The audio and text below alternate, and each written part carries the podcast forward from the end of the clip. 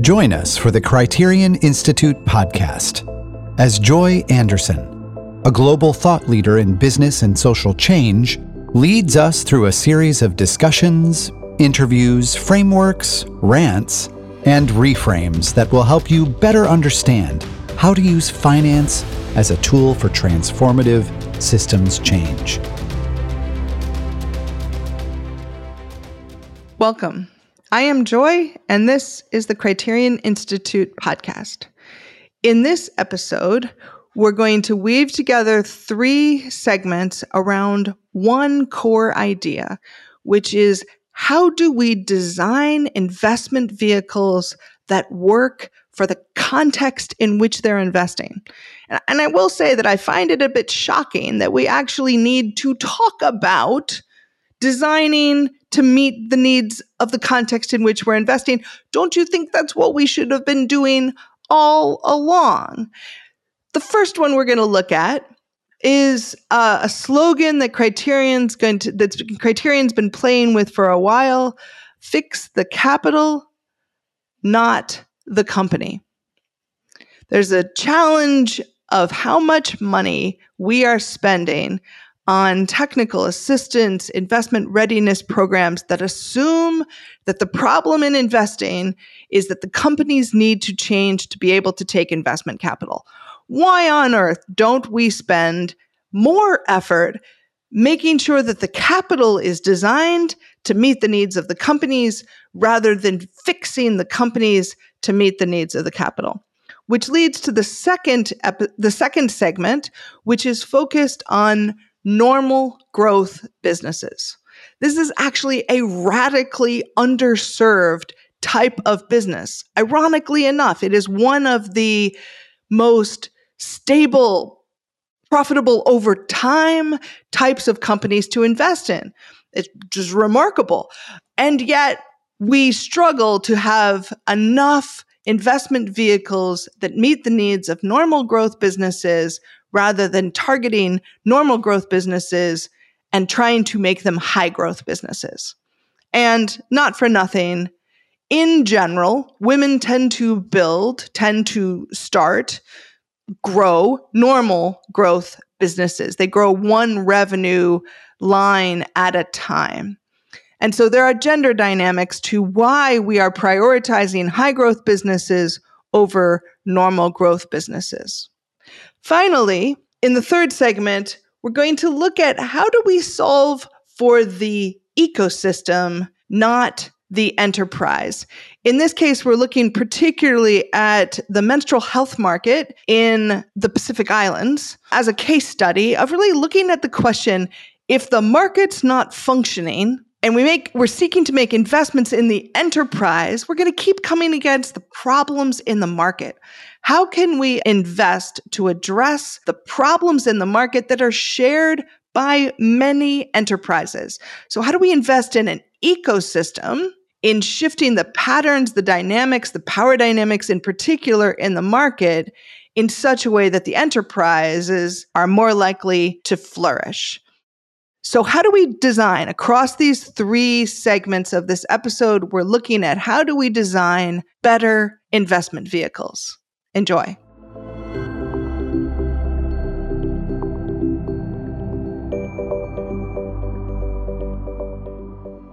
I don't actually know because we can't seem to find a way to get to this data point. I don't know how much money is spent on technical assistance or business development services for, for companies. Uh, but a significant number of philanthropies, governments, their way to support access to capital is to fund technical assistance providers who can go in and provide the services that a company needs to make themselves ready for capital. Capital readiness. I don't know, all these different terms that this is called. And the broad frame around this is almost always inclusion, access, the holy grail of more people have access to capital. So it seems like a good thing. And I really want to say from the bottom of my bottom of the bottom of my heart, I want anybody who wants those kinds of services, who wants help in their business to be able to have access to it. And if they need a bit of training to be able to, or a bit of business planning help to be able to get that investor on board, I'm all for it. But here's the problem. That technical assistance has the point of view of the investor whether it's an intermediary or a accelerator. Oh my goodness. When I used to be faculty, I don't do it as much anymore, but faculty on and accelerators, I would do the math and realize that close to 60, 70% of the time in this accelerator, we're supporting businesses to be able to, to develop. 60 or 70% of the time was spent on preparing to pitch to investors. So the technical assistance that's being provided is not figure out who you are and what you want to be in the world and let's help you become that.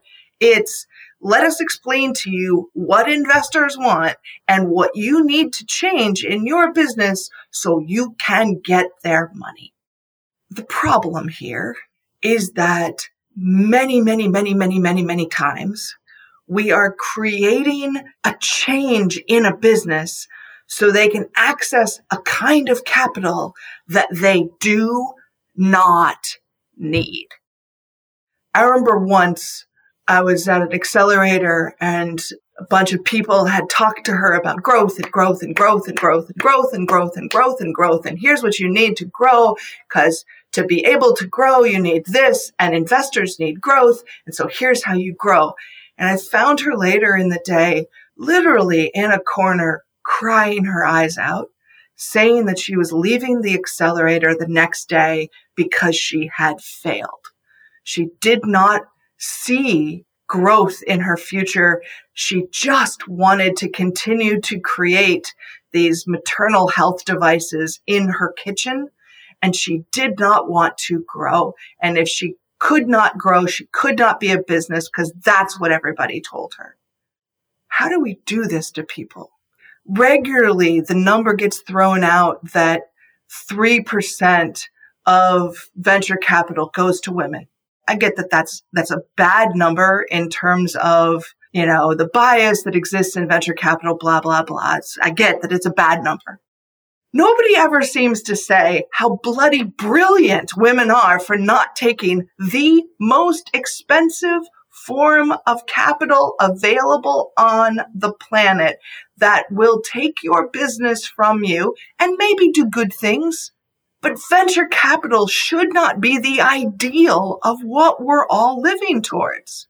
We worked in the Pacific Islands and there was a whole effort. A lot of our, I love working in the Pacific. It's just a it has grounded my sense of how the world works in some remarkable ways. But there was a set of impact investors who were trying to work in the Pacific Islands and they were trying to figure out who could get to scale in the Pacific. Now, the Pacific is an amazingly rich geography in terms of its assets, but it is isolated. Scale is not as possible it's not even the goal. Like sustainability, resilience is a really important goal more than scale. But we spent time with these investors as they were trying to fashion companies into scalable ventures to meet the needs of their capital. And so the number that is unknown about how much money we spend on technical assistance to fix the companies so they can take capital. I would like to take 20% of that, heck, 50% of that, and spend it on fixing the capital so it meets the needs of the enterprises versus fixing the companies. Why can't we spend time fixing capital so it works for more people rather than infusing more and more money into fixing companies so they can produce in the way that the capital structures need. Just a thought.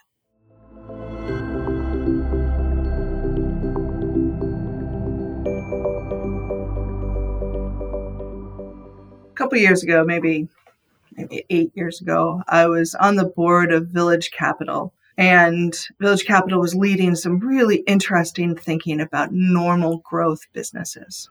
Because the reality is, many financing structures are geared towards high growth businesses, and they were exploring based on the learning from how many ventures were showing up at Village Capital and, and participating in its programs that actually weren't looking at high growth, but were looking for more normal growth. Normal growth meaning general growing one revenue line at a time. Um, and most, just at the quick divide here is that in general, capital going into high growth businesses is seeking to take a piece of the whole company, right? They want equity into the whole company to be able to participate in the growth normal growth financing needs to target to the fact that we're growing one revenue line at a time, right? So, just a quick example if you're running a hair salon and you're providing that service all day and you decide to add on a shampoo product line that you're selling in the entryway, you shouldn't have to give up a piece of your whole hair salon to have financing for adding in this one revenue line of hair products. So, so it's, it's a it's a kind of normal thing to think about this balance between normal growth and high growth financing, and, and how do we distinguish that? The reality is, women tend to build normal growth businesses. That's actually setting aside the the sort of disgruntlement that women don't build enough high growth businesses. We could celebrate the fact that women really dominate in, in normal growth businesses, which are, by the way, the mainstay of any economy. So I'm looking at this and I'm thinking, huh, normal growth businesses. There's a gendered angle to normal growth businesses. Let me explore that. How about I start a working group, pull some people together? We ended up getting some really cool investors and other actors together to think about the gendered nature of, of normal growth businesses and, and how do we really support women entrepreneurs and, and gender minorities who are building normal growth businesses. And then I got a phone call from a friend who said, Hey, Joy, could you not focus on this? Could you not focus on normal growth businesses? Because I, I think normal growth businesses are really important and we need to focus on them. And if you take them on and associate them with gender lens investing, you'll devalue normal growth businesses. You'll devalue the financing that we're trying to organize. She wasn't wrong. Industries that are gendered female in that process they're devalued.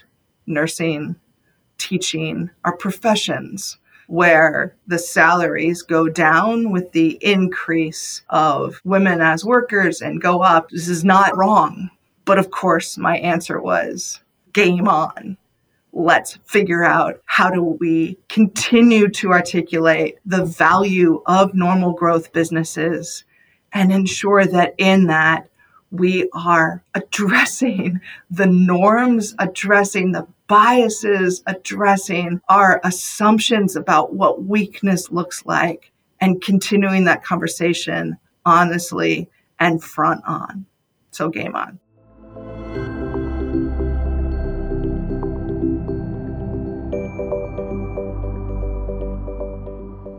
A few years ago, DFAT, the Department of Foreign Aid and Trade, the Australian donor agency, invited us to work on solving for the menstrual health market in the Pacific Islands.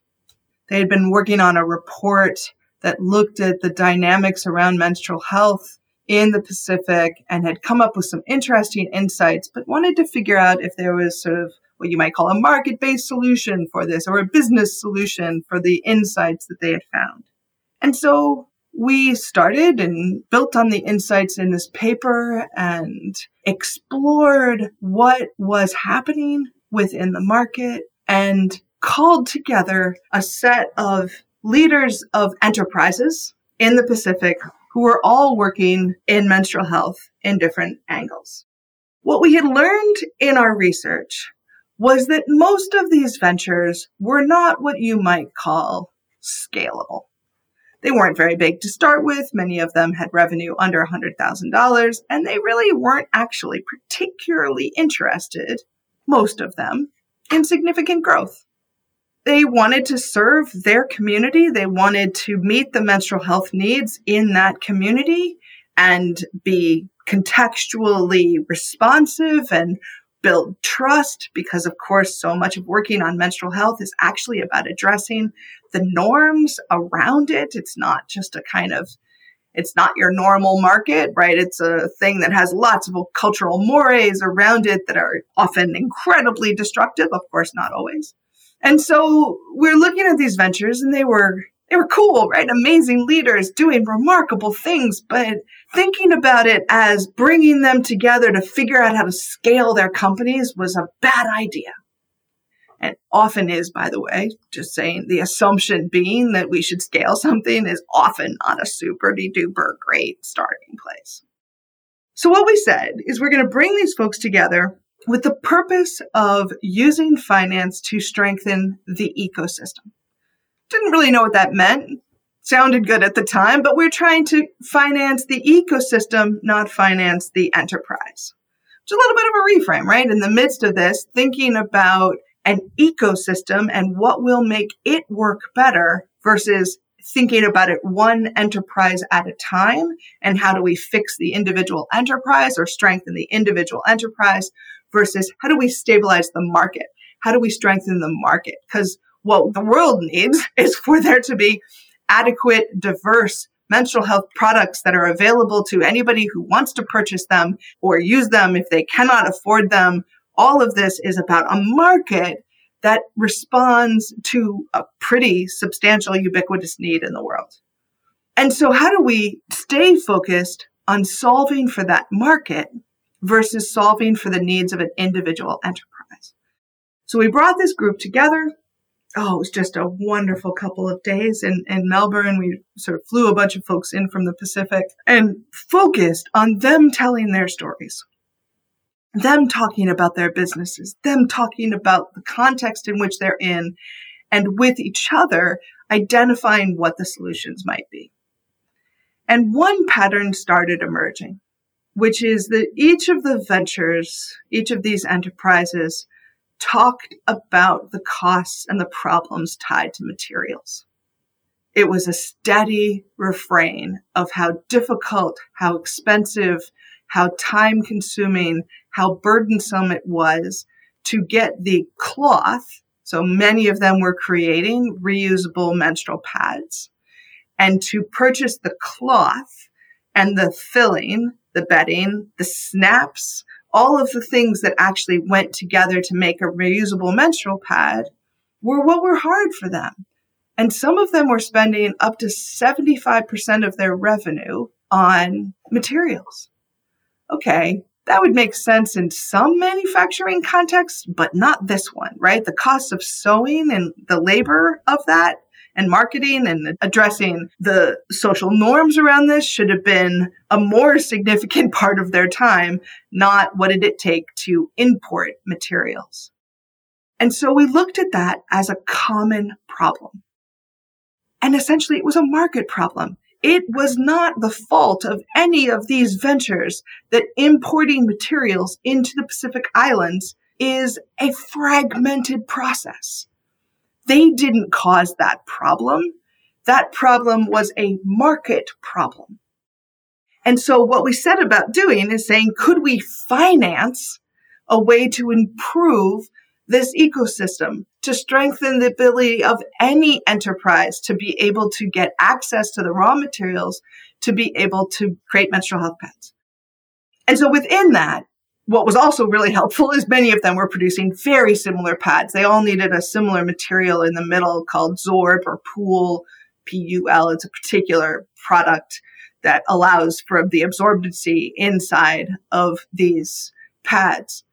And so we were able to isolate a particular part of the market that was challenging for a range of enterprises and then figure out, okay, let's use trade finance. Let's use trade finance to finance that material. So we weren't financing the business.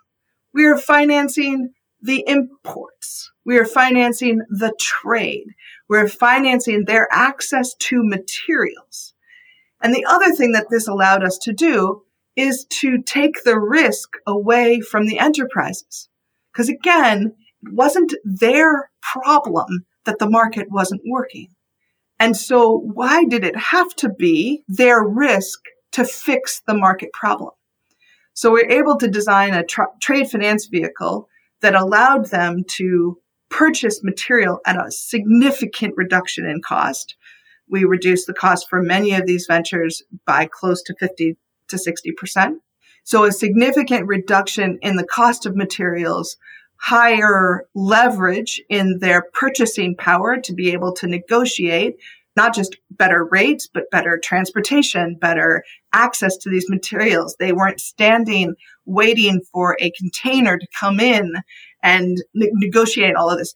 And so we were financing better market ecosystem in which these enterprises could then participate.